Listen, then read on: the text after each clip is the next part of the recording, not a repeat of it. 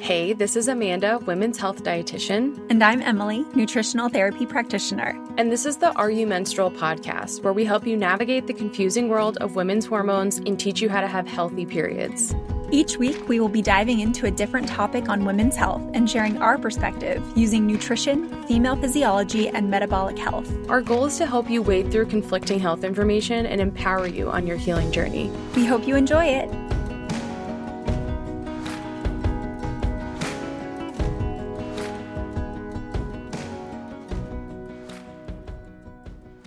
In this episode of the Are You Menstrual podcast, we are continuing our conversation around thyroid health and focusing specifically on supporting autoimmune thyroid disorders. I'm invited my friend and colleague Nicole Fennell from at Choose Food Wisely on Instagram to discuss this topic. Since Nicole really specializes in autoimmunity, she's going to share her own journey with thyroid autoimmune disorder. And if you're wondering who Nicole is, she's a registered dietitian and licensed nutritionist, certified in integrative and functional medical nutrition therapy. After years of working as a clinical inpatient dietitian, her personal journey with thyroid autoimmunity led her to eventually start a private practice that challenged the status quo of what it means to be healthy, since following all of the diet rules is what made her sick in the first place. Her work with those who have autoimmune thyroid disease is a root cause approach, marrying a flexible food framework and personalized lab data to create sustainable and realistic lifelong changes. Nicole takes a nourishment over deprivation approach and helps women mend their metabolism, banish brain fog, enhance energy, and redefine their relationship with food and their bodies. So you can see why I would appreciate Nicole's approach. Everything that we've ever talked about in the podcast, you basically summarized it in what you do. Um, but thank you so much for being here, Nicole. Well, I am so honored um, to be here with you and just continue that conversation around hypothyroidism, but coming from the lens of autoimmunity. I feel like this is such an underserved and kind of misunderstood population. And so I want to shed some light into this because it's just so common. Yes. And we're going to talk about just how common it is in a little bit. But do you want to go first into your own health journey? Like, I'm just so curious of like how you got diagnosed with an autoimmune condition, what that looked like for you, and like what were you going through at that time? Yeah. And I think that sharing this journey is such a valuable piece of many women's healing journey because I feel like it mirrors so many people's path to diagnosis. And, you know, the diagnosis of autoimmunity, like studies show that it can take up to seven years for people to identify their autoimmune disease. And the hypothyroid autoimmunity or Hashimoto's is especially tricky because the lab testing isn't always done. And so I think that knowing what to ask for, knowing what the symptoms are, and not just waiting until things are bad enough to have a concrete diagnosis is really important because the immune system is malleable and flexible and adaptive. And so there is so much that you can do that's in your control. But um, around the time of my diagnosis, I would say that symptoms were going on for years and years but I was kind of being treated in a compartmentalized fashion. So, you know, having, I remember being just so tired and being told by the doctors that, you know, I'm just getting older or I'm just like stressed out. At the time, I was working full time um, in long term acute care, which basically is like acute care setting, but people are there for a really long time. So it's sort of like people being in an ICU or an intensive care unit for a really long time. So it was really high acuity patients. And I was a baby dietitian. It was one of my first jobs which you know is stressful in and of itself working alongside doctors and nurses who have been doing this for years and years. So i think that it was chalked up to being really stressed out which played a huge part in that. But i remember um, showing up to the icu one day and having heart palpitations and being really scared. And one of the nurses even hooked me up to the telemetry machine and like checked my heart rate and heartbeat and whatnot but I remember going to the doctor for um, migraines. I was getting migraines every single day. My cholesterol was elevated. And I'm like, what? That's so interesting. I'm a dietitian. Like, I should know how to eat healthy. And I am eating healthy. Hey, I'm vegan. I'm running marathons. Like, I'm the epitome of health, or at least that's what we were taught at the time is like, what is healthy? And so it took a lot of time and a lot of diagnostics and even going as far as taking steroids every day for 10 days to treat my daily migraine. So, treating the symptoms, but never really getting to the root of the issue. Honestly, I really just think it was fate or luck or coincidence that I happened to make an appointment with an OB-GYN who was close to my hospital that I was working at. And I told her my symptoms. And so she was forward thinking enough to run a full thyroid panel, look at some additional lab tests, and said, Hey, you have Hashimoto's. And I was like, what the heck is that? I have no idea what that even is. And my only knowledge at that time of hypothyroidism was taking Synthroid. And that's all I knew. So I feel like going through that journey, which went on for years and years, and treating a lot of my symptoms with medications, including birth control and steroids and antibiotics, and really getting worse throughout that entire process. In working in the hospital setting, it was so valuable to really learn disease pathophysiology and like learn high level acuity patients, but I found that I was getting to people after the fact. You know, they were already really sick and they were already kind of like at the end of their rope and not really getting to people or even connecting to people through food. Most of the people that I saw were on tube feedings or TPN. Um, and so, with my own journey, um, I decided, golly, like there's this entire population of underserved and totally misunderstood people who are dealing with autoimmunity um, one, without it even being identified, but two, feeling like they're just kind of stuck.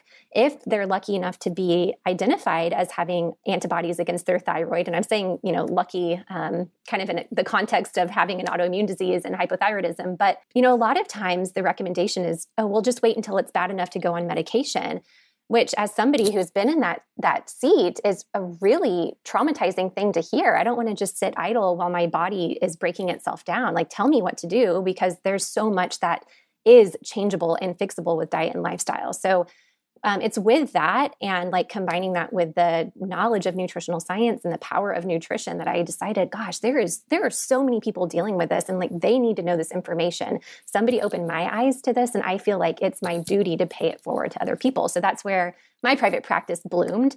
Um, and I've just been so fortunate to be able to help so many women just be less intimidated by food and really focus on nourishing their bodies as opposed to depriving their bodies because i think that we're just so ingrained with a deprivation mentality when it comes to diet. It like blows my mind that you found that OBGYN that how it's not even not an endocrinologist, not no you know what I mean, like no specific specialty for thyroid health. And she was like, "Oh, let's run a full panel."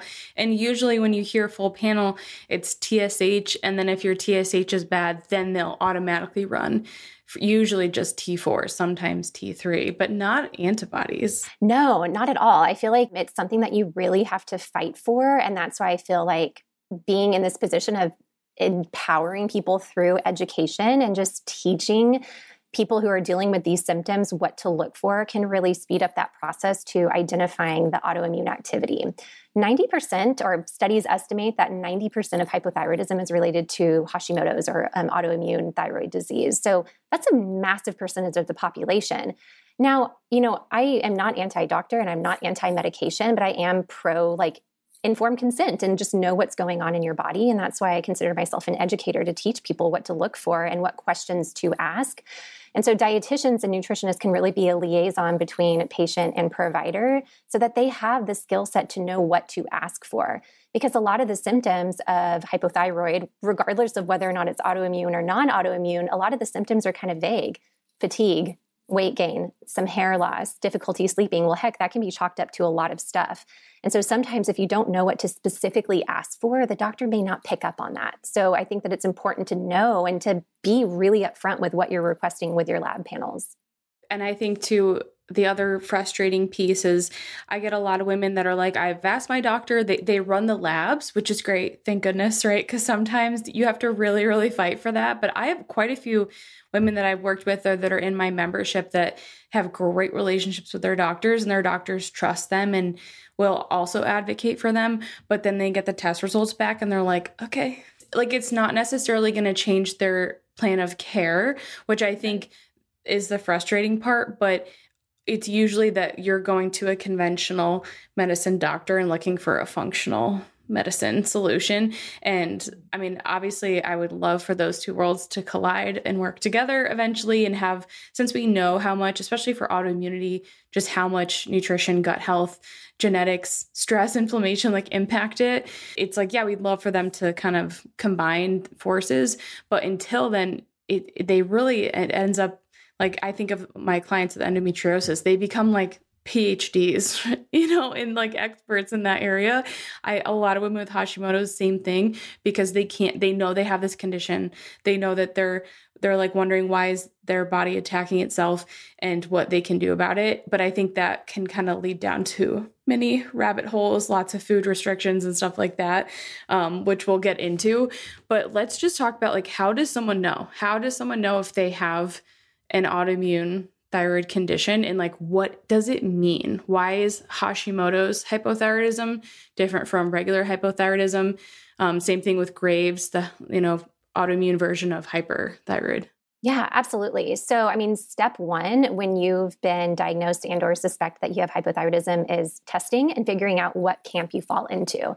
Are you autoimmune or non-autoimmune? And so the best way to do that is by testing what are called antibodies. And I think um, having a good understanding of what those antibodies are are attacking is especially important. You know, the medication management of hypothyroidism really doesn't change regardless of the root cause, whether it's autoimmune or non autoimmune. And so I think that that's where there's a lot of misunderstanding with how to manage if there are antibodies present. and so when I'm working with clients, if they suspect and or have hypothyroidism diagnosed, taking that step and identifying what camp they fall into is important. So while there are a lot of similarities in the management, nutritionally speaking, and with supplementation and lifestyle and all of that, there are um, a little bit of offshoots that are especially specific for autoimmunity. You know, when it comes to like the creation of thyroid hormone and like where autoimmune falls in and like what to look at on a lab test, the main antibody or the main lab values to look at is going to be number one,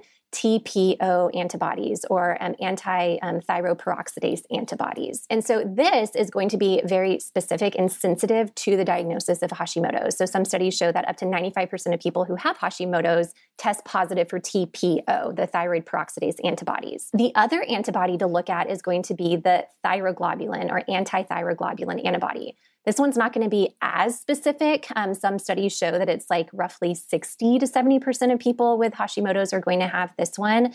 Sometimes people with Hashimoto's have one, sometimes it's both. One of the big things that I want to recommend is not trying to DIY your thyroid diagnosis because there is some crossover with the presence of antibodies with Graves' disease, which would sort of be like the autoimmune hyperthyroid um, hyperthyroidism, I should say, versus the Hashimoto's hypothyroid. So there is a little bit of a crossover there. And so the big thing to look out for when it comes to the Hashimoto's or Graves diagnosis is whether or not there's the presence of the TSH receptor antibodies, sometimes called the thyrotropin receptor antibodies. And so that can be kind of like the defining antibody level. So you definitely, if you have the presence of one or more of those antibodies, um, you want to work with a doctor to like really solidify your diagnosis because you know hyperthyroid and hypothyroid are, are completely different. Um, so i think having that understanding um, is going to be important. But going back to the creation of thyroid hormone proper and sometimes just like understanding what's going on behind the scenes and then understanding like the the area in which the autoimmune activity happens. I don't know, maybe I'm nerdy, but I find that really, really fascinating because it also helps you to appreciate how powerful nutrition and lifestyle can be for the management of autoimmunity.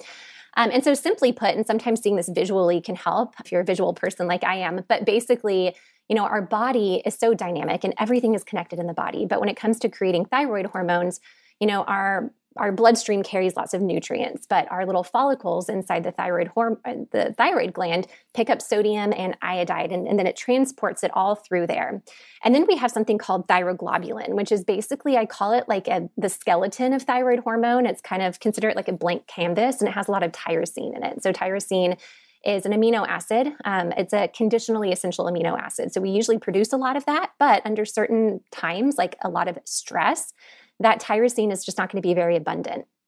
So, anyway, so thyroglobulin has to combine with iodine, and TPO, that thyroid peroxidase, really helps with that combination or the iodination of the thyroglobulin. And so, when you have antibodies to that thyroid peroxidase, it can impact how well that's combining.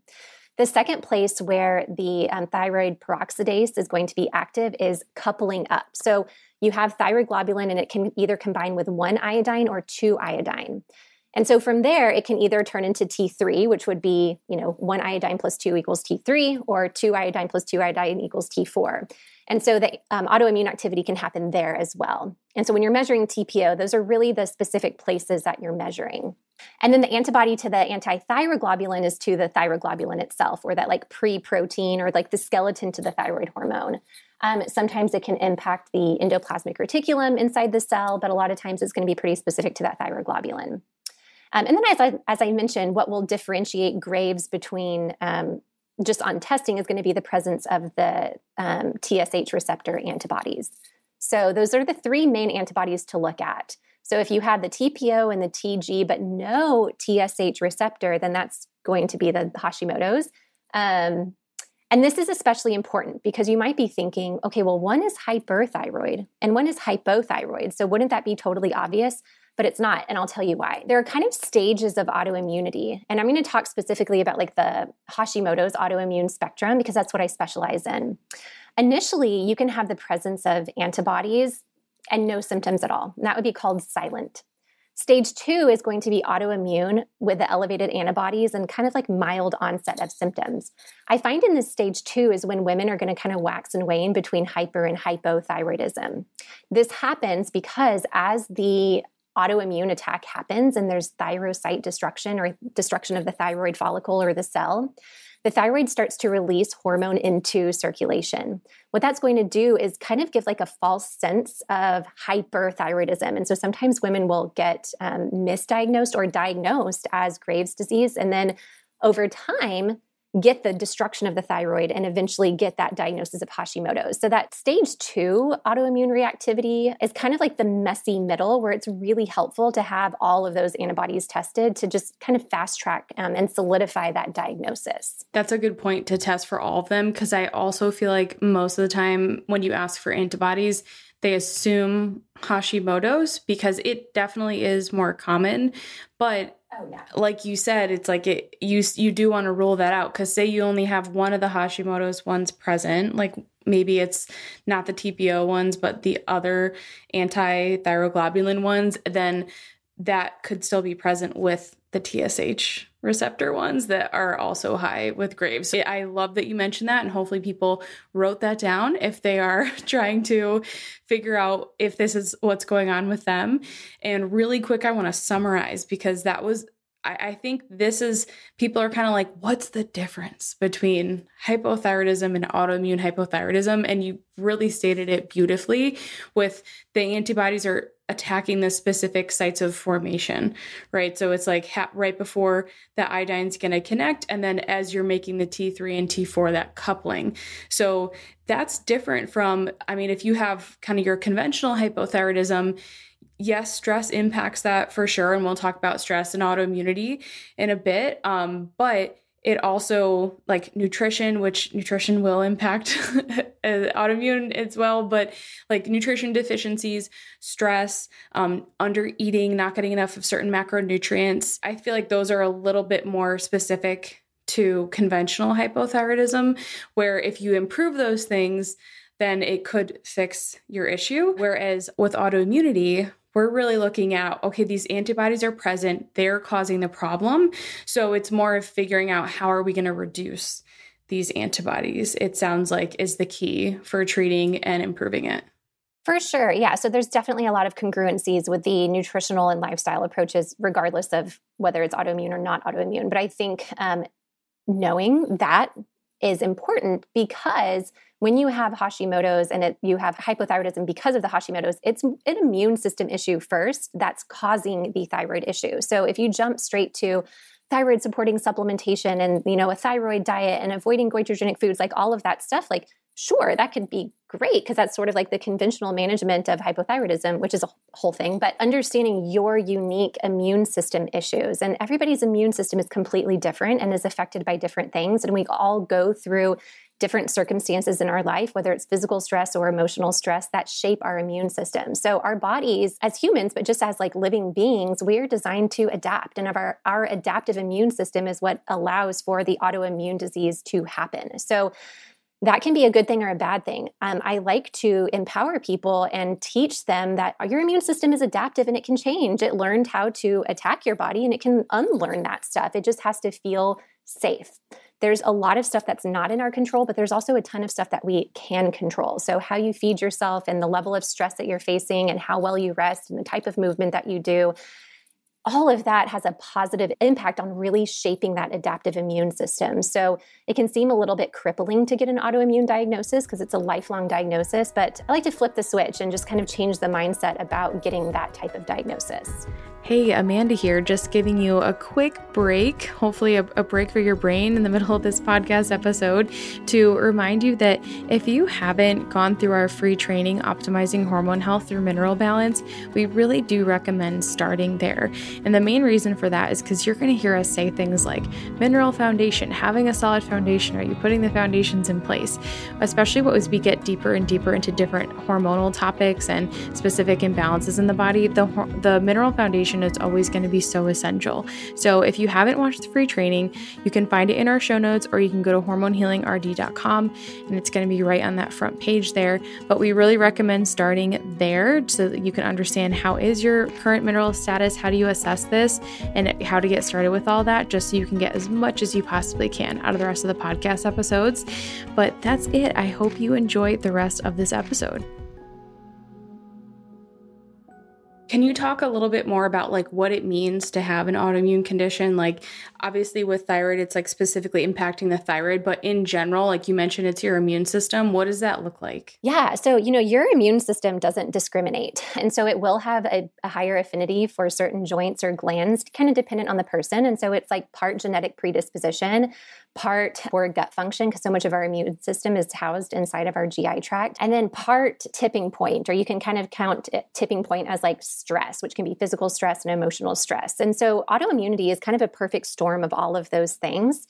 Um, you know, your genetics you can't change, but you can change how your genetics are manifesting themselves, which is called epigenetics. And so, whether or not these genes turn on or off is going to be very much dictated by your environment. And your environment is not just like the environment in which you live, but the environment inside your body. So, the state of your gut health, the thoughts that you have about yourself and your your relationships and your body and your food and all of that. So, that's where you know dietitians and nutritionists can be really helpful is you know decreasing that load of stress on your body through your food choices and your relationship um, with yourself and with food and and all of those things.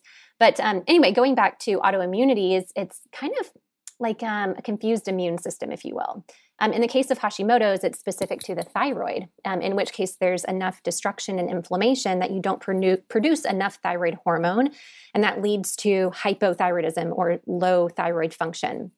Um, having autoimmunity will naturally predispose you to developing other autoimmune disease. So you can kind of consider it as a progressive disease. Again, not to scare anybody, but to just um, really hammer the point home of taking care of your body and alleviating stress as, as best as you can. Again, both physical stress and emotional stress, and really finding ways to pour into your body, to nourish your body, to really calm it down and feel safe so that it's not having this hyperactive immune response.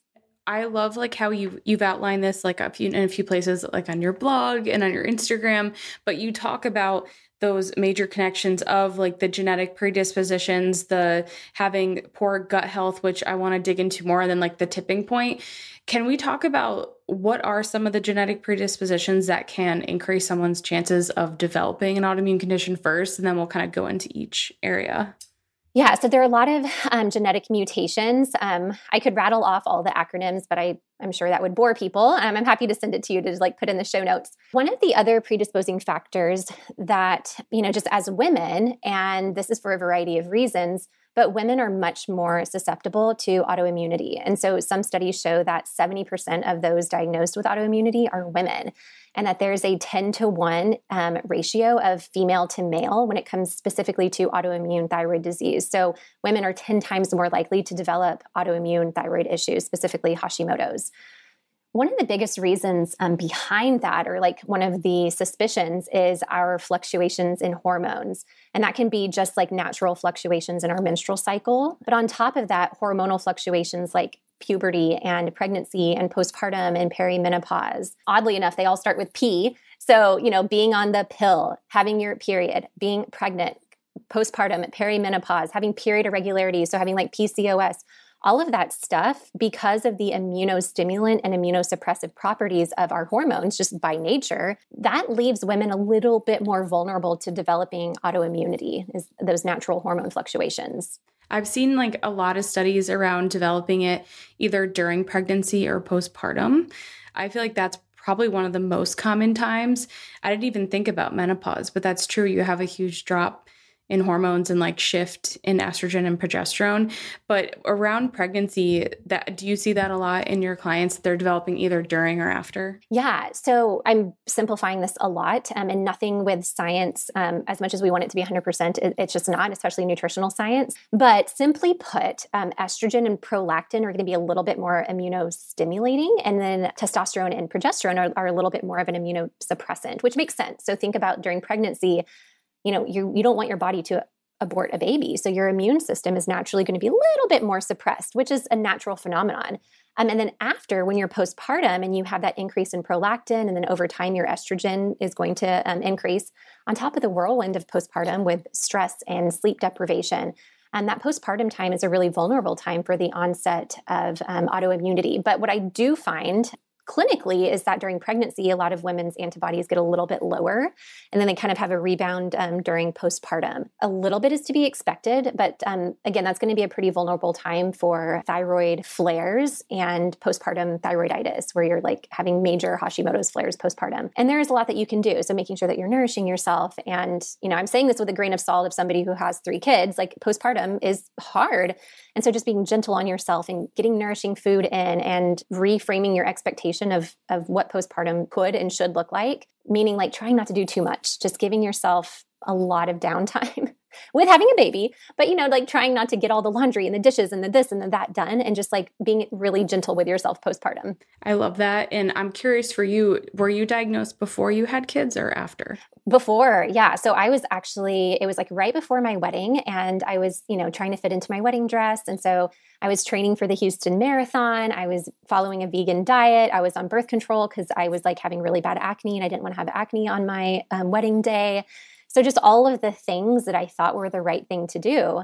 Um, so I was diagnosed well before having kids, but I just I find it so interesting that, and I tell people that like when I was doing all the things to be healthy was when I was actually my unhealthiest, and like that's when I had my diagnosis. But I think just knowing how hormones um, impact your not just your immune system but also your thyroid health um, is really empowering information because as women, like we're naturally going to have fluctuations in our hormones just during our cycle, but then also like in each season of life. So leading up to perimenopause and like menopause proper, you know, like a lot of times that coincides with estrogen surges. Well, hey, if you have a relative estrogen dominance, that increases thyroxine binding globulin, which can lead to some hypothyroidism. And estrogen can also increase your risk of autoimmunity. And so I think just knowing this stuff can help you prepare for it as opposed to being blindsided and trying to like pick up the pieces after the fact.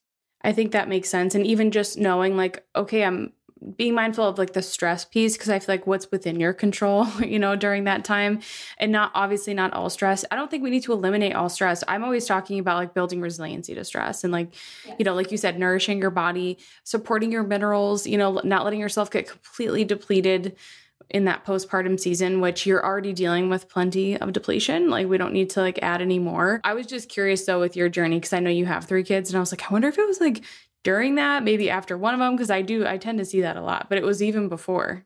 Yeah, it was before. I do have to say, so with each pregnancy, you know, I was on a different medication routine um, and had completely different postpartum experiences. Um, and also just the expectation that I put on myself between my first kid and my third kid. So, first kid, I was trying to be super mom and like go to all the play dates and doing what I thought motherhood was supposed to look like at that time by having to experience real burnout, realized thankfully by my third kid that like it doesn't have to look like that and like actually it should look like taking care of yourself and resting and just being available for the baby and like that's all you have to worry about. So, way different postpartum experiences, but also the medication management was completely different during and after. So, that pertains to like milk supply and my energy level and just like my ability to be present and energetic with my family. So, it's been it's been really interesting to go through that period.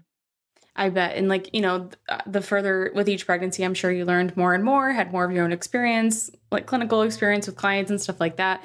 So, like, a lot more to apply to that situation. So, we talked more about like genetic predispositions. Women are much more likely to get an autoimmune condition, especially during the different seasons of life with the hormone fluctuations that come with those.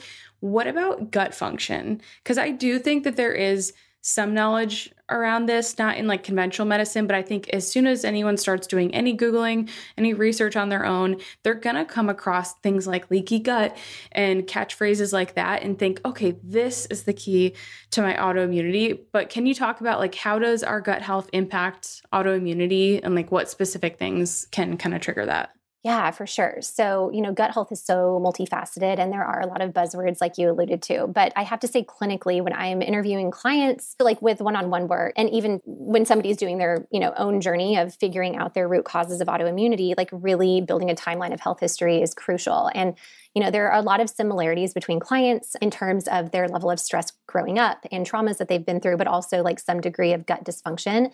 And that could be related to medication usage, so steroid usage or antibiotics or antacids, um, things that are kind of altering the integr- integrity of that function and at the time could have been totally appropriate and needed. But you know medications aren't without effects not just side effects but effects in the body. So evaluating that stress is a huge impactor on gut health. So our brain and our body and our brain and our gut specifically are intimately connected. And so um, being able to recognize that stress impacts digestion from enzyme secretion to just motility inside the gut, the types of foods that you're choosing to eat. So, are they low in fiber? Are they low in nutrient density? So, in order to produce energy and extract nutrients from food and just the mechanical digestion takes energy and it takes nutrients. Most of our bodily functions, or I should say, all of our bodily functions require energy and, and nutrients that we, a lot of those we get from food. So, if you envision your body kind of like a business, it takes money to make money. So if you're eating a ton of poor nutrient dense foods, you're actually using up a lot of your energy and nutrient reserves just to process that. And then having prolonged nutritional deficiencies can really impact your gut function. So, you know, your gut is where you absorb nutrients that are required for the production of thyroid hormone and the production of energy and the production of hormones and all of that. So, what causes gut dysfunction is pretty specific to the person, but I would say that stress, um, poor food quality, lack of fiber diversity, certain medications, nutrient deficiencies, those are really common factors into poor gut health. So it is helpful to, you know, work with somebody to kind of pull back the layers and figure out like what were the biggest contributors to your gut dysfunction and how can we kind of mitigate the side effects of that? We can't go back and change it, but what we, can we do to do a little bit of damage control? And then what can you do moving forward to maintain the um, composition and the integrity of your gut function. Not only from the autoimmune standpoint, again, because most of your immune system is housed inside your gut, but just like the absorption and the utilization and conversion of thyroid hormone takes place in liver and gut. And so it's really important to maintain good gut function. Yeah, whether it's your typical hypothyroid or autoimmune, it's it's going to be important for each one. You can definitely see how there's an added layer with autoimmunity since that is where the majority of your immune system is. I'm curious, do you tend to see, do you do like stool testing and stuff with clients? Because I've done a lot of research on certain infections with autoimmune conditions, especially Hashimoto's. And I'm curious if you see those on a regular basis with your clients. I do, yeah. So one of the biggest ones that I see is H. pylori. That one's really, really common, not just with hypothyroidism, but specifically the autoimmune standpoint. Parasitic infections are common. Those are also really challenging to pick up on a stool test. Um, and so, I mean, that's a whole topic into um, unto itself. And then overall, putting it simply, I do see just a disproportionate amount of like opportunistic bacteria versus like quote unquote good bacteria. So just that overall imbalance. One kind of like good bacteria, if you will, that I see that is commonly low, um, aside from like the lactobacillus and the bifido strains, um, is the Akkermansia. I see that one so commonly low or just like non-existent on a stool test. In terms of like looking at the other digestive markers, um, the secretory IgA, um, I place a lot of value in that, and I find that there's not a consistent um, like high or low in autoimmunity, but just being off. It's either high or low, but it's also specific to where somebody is in their autoimmune journey. So if they know already that they have this autoimmunity and they are putting steps in motion to manage it, I find that the secretory IgA being off is a lot less likely versus somebody who has no idea if they have autoimmunity, but they've you know been diagnosed with hypothyroidism and they've been taking their medication, but otherwise haven't really put steps in motion to nourish the immune system. And so that's a tricky area. Sorry, I'm kind of diverting. I find that so many people that I work with that have hypothyroidism and they're taking their medication aren't getting better. They're not feeling better, but they're also in a place where their medication is continuing to go higher and higher and higher and higher. And they're like, what the heck? I don't know what's going on. Like, I'm taking my medication. I should be better. And it's because they haven't identified, like, holy cow, this is immune system dysfunction. And I'm not really doing much to identify nor prevent this progressive disease from happening. So, yeah, it was kind of a diversion, but I felt like it was pertinent. It, it, I feel like it all flows together because that's the thing. Like, that is obviously the GI map stool test. It's great. You can see pathogens, parasites, different types of bacteria, but you do also get to see how your immune system is working. That secretory IgA marker, which I love, and like how many digestive enzymes are you making, mm-hmm. which I often see are very low with autoimmunity. I see a lot of low SIGA levels with autoimmunity, mainly because they've usually been on their journey for a while and their immune system is tired now because it's been overactive for so long. And I think people, they're like, I can't believe it's low. And I'm like, well, it, you've been dealing with this for, I mean, who knows how long before they even got diagnosed. Like you said, it can take seven years for someone to get a autoimmune diagnosis.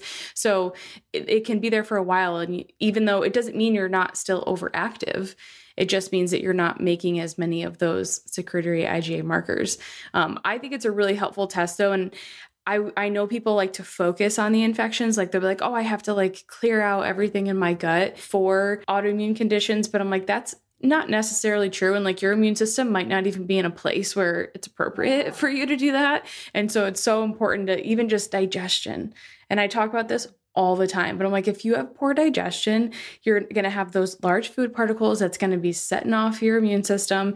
It's also going to decrease your motility. It's going to lead to constipation, more overgrowth, and just it's just a vicious cycle.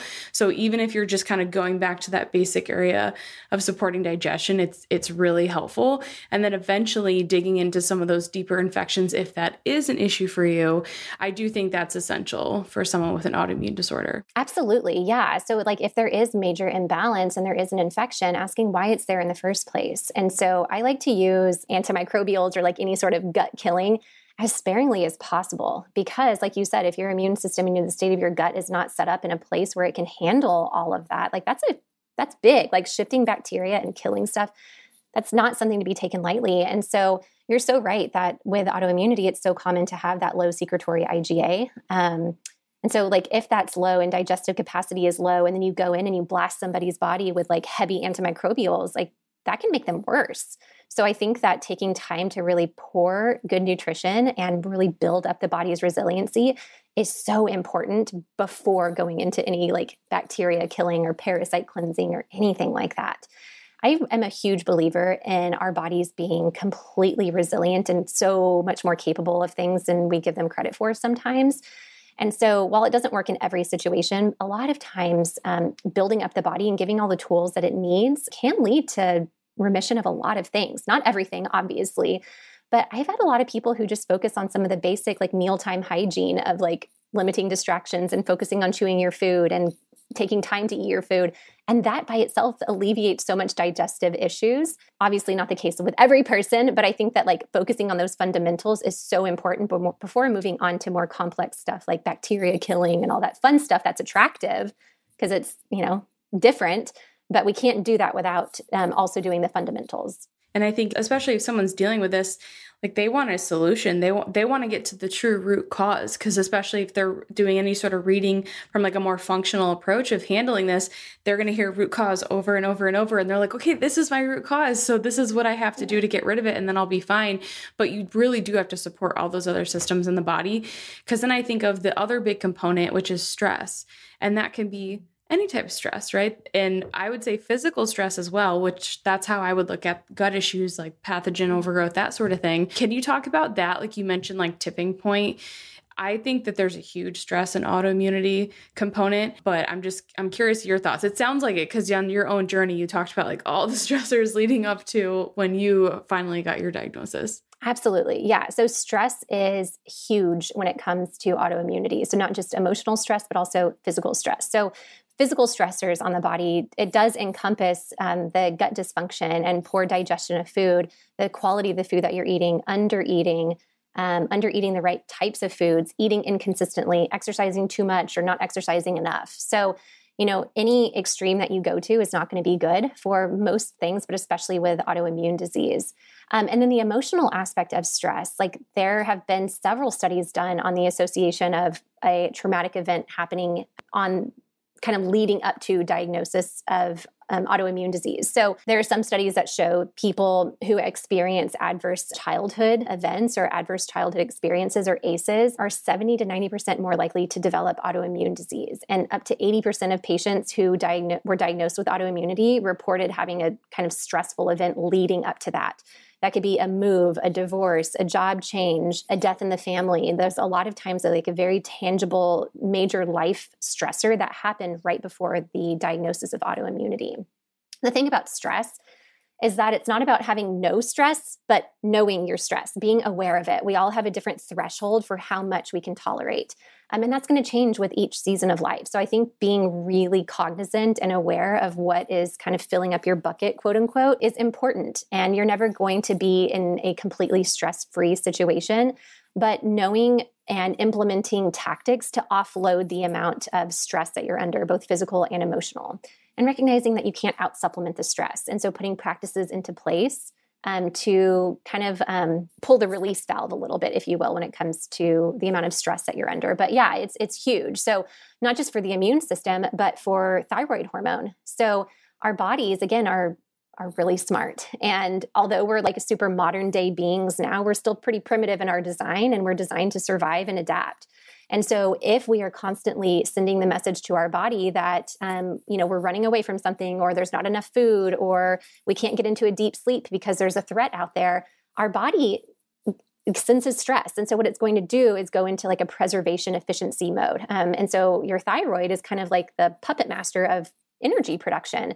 And so, stress in and of itself, it can really, really dial back thyroid hormone production. And then, if you have the autoimmune component, um, it's kind of a double whammy. So, stress management, physical and emotional, is huge. And what impact does stress have on the immune system? So it's kind of progressive. And so what's going to happen if there's like acute stress is that you're going to have sort of like an increase in your stress response um, to be protective. So think about if you were, you know, hunting something and you were chasing after it and you get this like natural stress response. Let's say you cut yourself. Well, the increase in endorphins and immune system is to protect you from getting any sort of infection. And so we're totally adaptable to acute stressors it's the chronic stress that's a little bit more problematic. So you can envision that there's sort of like a bell curve when it comes to the impact that stress has on the immune system. So chronic stress is going to eventually lead to immune suppression or like immune confusion, if you will. If you are faced with a short term acute stressor, that's normal. And like you can't always control that. But evaluating what are the things that are stressing you out on a daily basis? Is it your relationships? Is it how you're eating? Is it the commute? Is it your environment like you're living in a lot of pollution and that's where like knowing your stress can be really important so that you can make changes. Yeah and it's not again it's like how can you respond better to that stress? And a lot of a lot of times in the beginning if you're super sensitive and you feel like you can't tolerate stress as well as you used to which is super common especially when you've been dealing with a chronic illness for a long time then it is like trying to minimize as many stressors as you can but also like building up those reserves resources eating enough not skipping meals you know drinking your adrenal cocktails, all that stuff. I have mine. Do you have one yeah. right there? I love it. I had like 32 ounces of one today, so I'm like, I won't have any more. well, it's stressful morning, but just kind of like combining the two, I think, is so important. Uh, but I was, I was just, I think it's helpful for, pe- for people to hear like, oh, there is an immune reaction when we're dealing with stressors, and that's like we don't know all the mechanisms. There have been quite a few studies on stress and autoimmunity, but the mechanism is not perfectly defined still, which I find kind of fascinating. I'm like, how do we not know this yet? But it's definitely there. And like you said, a lot of people describe reaching this breaking point, having some big event happen before a diagnosis. Let's go into the different sites of thyroid dysfunction if you have time to go through this because I think a lot of people don't quite understand. Like they think it's just the thyroid gland, whether it's you know autoimmunity or not but can you walk us through those like four different sites of thyroid disruption and you already talked about like the antibodies and everything but i think people will enjoy this yeah. So, I mean, I'm sure people who have listened to your podcast and done your trainings can appreciate now that everything is connected in the body. Nothing happens in isolation or a vacuum. So, when one thing is off, other things will be off too. And so, the thyroid, because it's involved in pretty much every metabolic function in the body and every cell in the body, when it's off, it affects other things. So the produ- or the overall like how to view um, optimal thyroid health comes down to production, absorption, conversion, and utilization. And so there are specific areas where each one of those is a little bit more pertinent. So first and foremost, like the connection between brain and thyroid. So that communication uh, between hypothalamus, pituitary, and thyroid. Um, is important. And a lot of times, um, stress can be the biggest impactor there. Other things that I've found to really impact that um, nutritional deficiencies. So, like like I said, every communication pathway is dependent on different things like minerals and different vitamins. And so minerals especially. So that communication between brain and thyroid is is essential. But um, yeah, I find a lot of times that stress is a big component there between the, the disconnect. The second th- site of thyroid disruption is just going to be like the thyroid gland proper. So, like, is your thyroid producing enough? And if it's not, why? Is it related to the thyrocyte destruction, which is consistent with autoimmune disease? Is there just maybe not enough of the basic essential tools like nutrient deficiency? Meaning that there's just not enough there to create the thyroid hormone. The third place would be the conversion. So, T4, the inactive or more inactive thyroid hormone, has to convert into T3 because that's really what gets inside the cell. And so that conversion can be highly impacted by stress again, nutritional deficiency. Inflammation is another really big one. So, inflammation is one of the things that will impair the deiodinase. And so that plays a role in that conversion.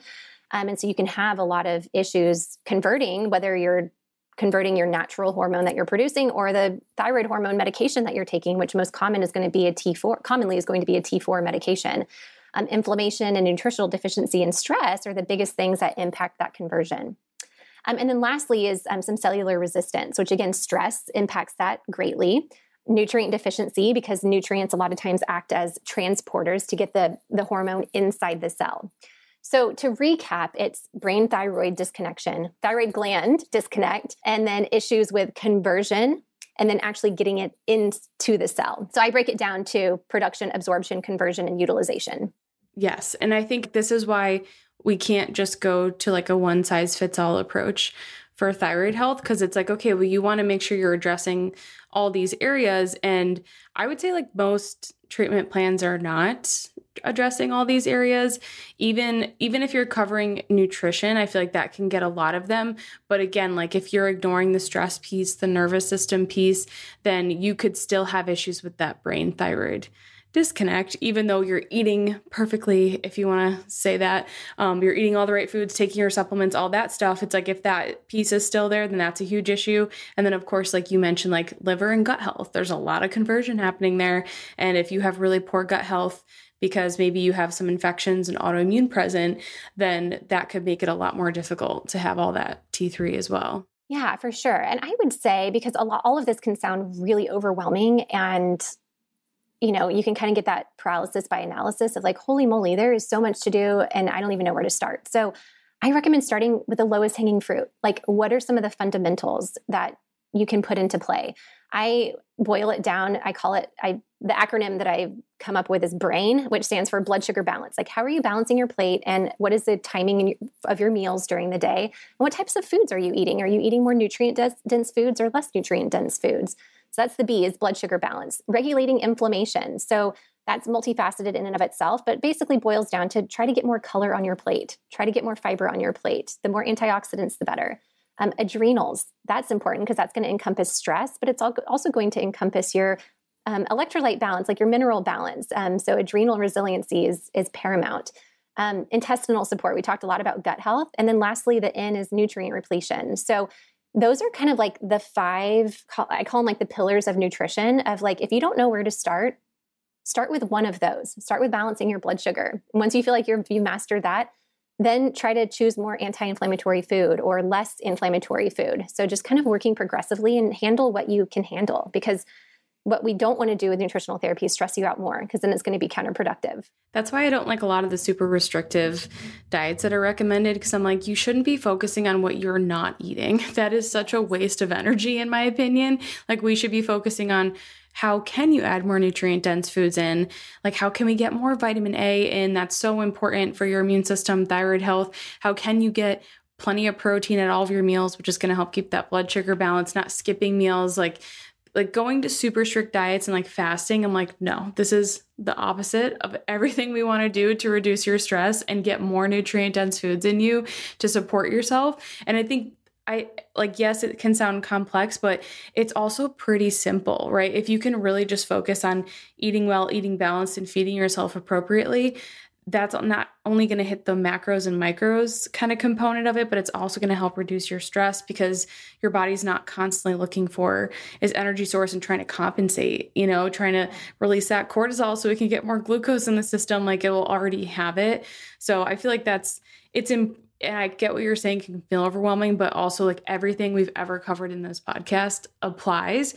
We are just taking a deeper autoimmune lens so that hopefully everyone listening or watching can have a better understanding of what does it mean? Like what does it mean if i have hashimoto like i just feel like when people understand and even talking about like the sites of dysfunction like oh you know what? I've really focused on all of these but i ha- i'm not super great about my adrenal cocktails or potassium and that could affect like the cellular like the, the, uptake of the thyroid hormone so maybe that's my focus. You know it doesn't have yeah. to be like super complex. I'm curious like for as far as like if someone is taking thyroid hormone like medication you talked about t4 before how come when women are taking t4 and levothyroxine they they might not notice a difference? And they're why do you think we're constantly like upping that dose for so many people or seeing that dose increase for them yeah. So I would say the two main things that come to mind one is not knowing whether or not they have autoimmunity and therefore like not putting the steps into place to identify their specific immune system triggers. So like you mentioned the the dietary recommendations for autoimmune versus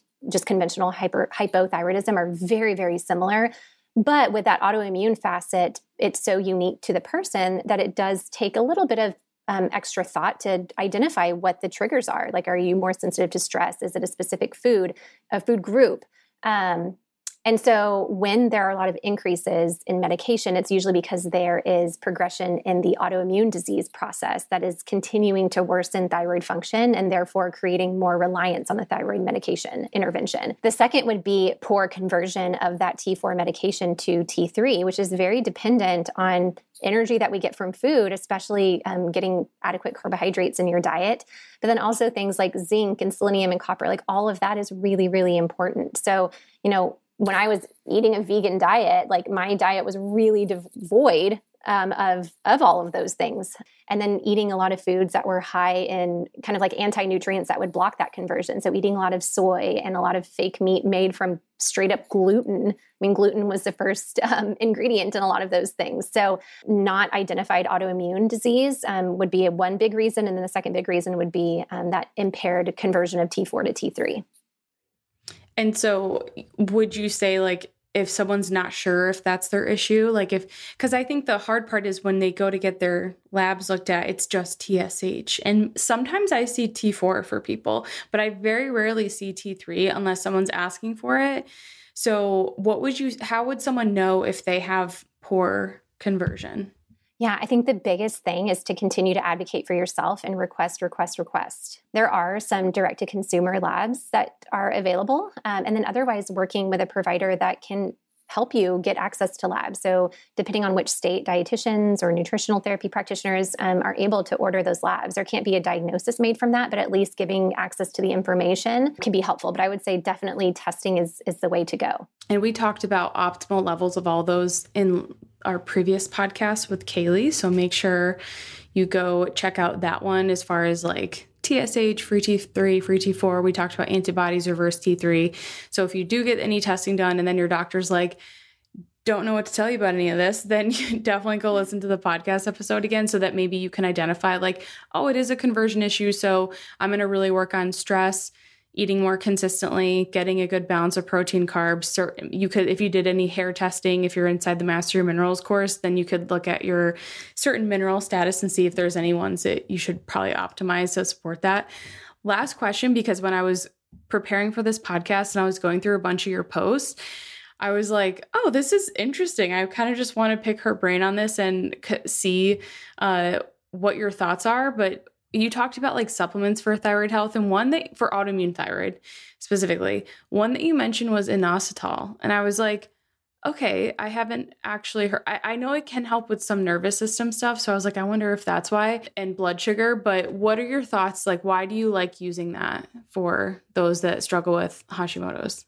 Yeah, I, I call inositol kind of like the Swiss Army knife of vitamins. Um, and we actually produce inositol inside the body, but it's one of those, like if there is a nutritional deficiency, a lot of times it's from supply and demand issues. And so demand goes up a lot when there's just stress. Again, physical and emotional stress is going to increase demand for certain vitamins and especially things like minerals. So inositol is one of those that can be used for anxiety. It can be used for insomnia. It's like really, really popular in the PCOS community because it plays a role in improving insulin sensitivity sensitivity, so how well your body utilizes insulin. But inositol also plays um, a role in the kind of like TSH signaling. So if you have subpar levels of inositol for whatever reason, studies have shown that supplementing with inositol can improve your sensitivity to TSH. So basically, when you are less sensitive to the effects of inositol, or I'm sorry, to um, your body is less sensitive to TSH, it's going to increase your requirement for inositol. And sometimes your body just can't keep up with production, which is where supplementation can be helpful. And again, demand a lot of times is going to go up um, in, in, relationship to stress. But let's say you're a stressed out person who is also dealing with insulin resistance because you have PCOS, which PCOS and Hashimoto's really like to run together. And it's very common that those are kind of a tandem diagnosis that's another reason that your inositol requirement would um, increase. Um, so, to back it up, um, the inositol plays a role in that TSH signaling, and the inositol is important to make sure that your body is sensitized to the message that TSH is sending. If it's not sensitized, it's going to produce more and more and more TSH.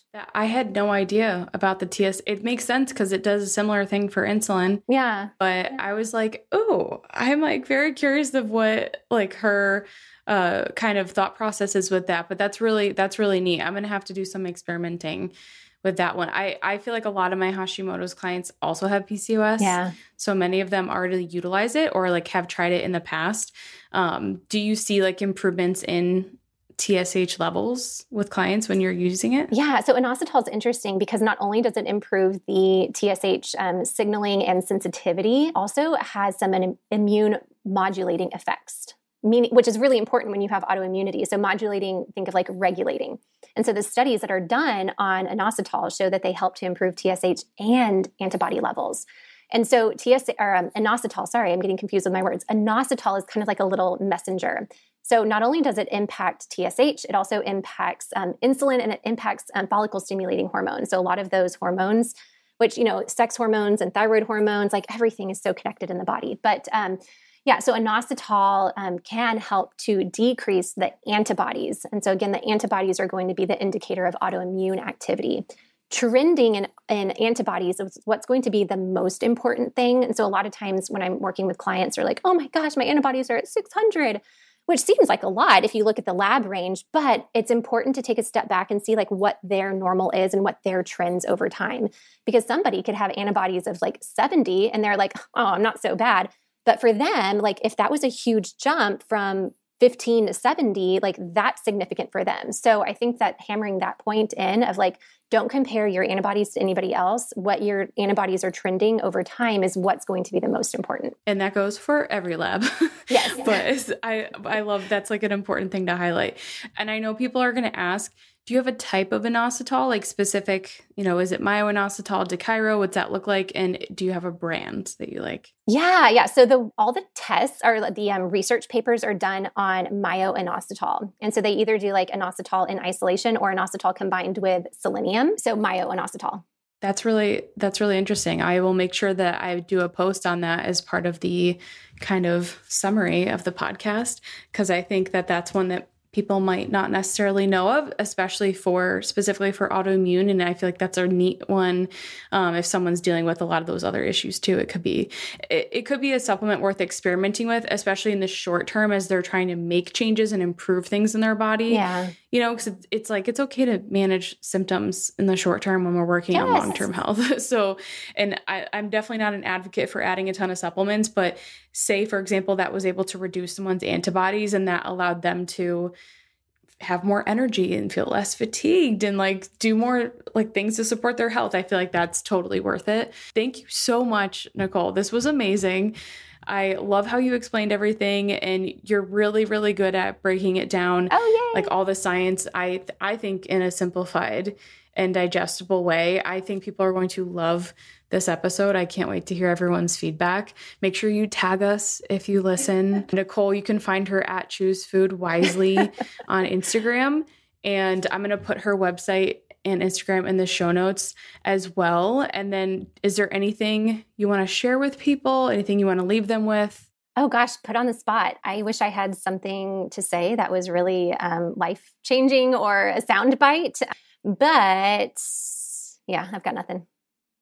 I don't know. What do people say? I mean, you gave a lot of really kind words of wisdom throughout, of like, breaking stuff down and not feeling like you have to do everything, go for the lowest hanging fruit. I feel like that's your overall message, even with everything you share online. And I mean, that's what most people need to hear. It's easy to want to run for all the lab tests, to want to run to all the restrictive diets, but is that really going to support your health and get you to where you want to be? Probably not. Yeah. I think just because, you know, with hypothyroidism, like it's something that's super common, but it's not something, it's not considered normal. And so I think because hypothyroidism is so common, it's not really taken as seriously as it should be. And so I think that a lot of women, especially, deal with these debilitating symptoms for a really long time.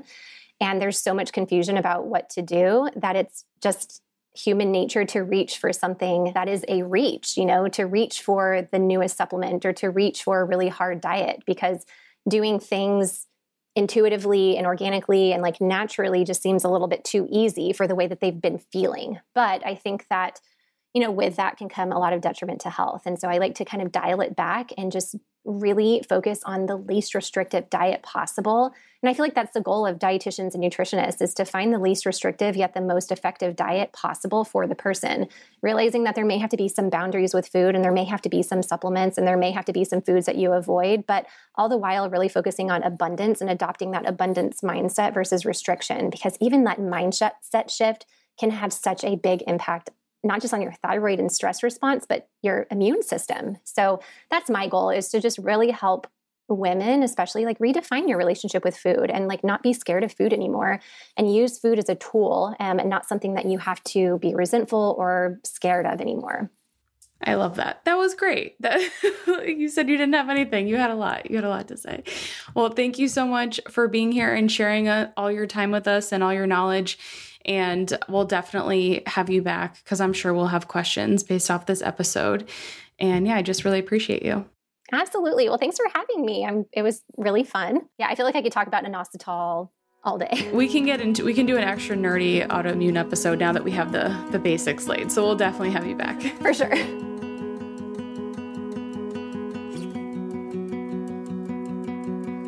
Thank you for listening to the Are You Menstrual podcast. If you enjoyed today's episode, please consider leaving us a review and sharing the podcast with someone you think it will help. If you are new here, we can't recommend enough to start with our mineral imbalance quiz. This is going to give you an idea if you are at low, moderate, or high risk mineral imbalances. And then, of course, make sure you follow us on Instagram at Hormone Healing RD and consider signing up for our newsletter. If you like nerding out and you are just loving these podcasts, but maybe you're a little bit more visual and you want to see things too, we go into a ton of detail in our weekly newsletter. So we would love to have you join us there.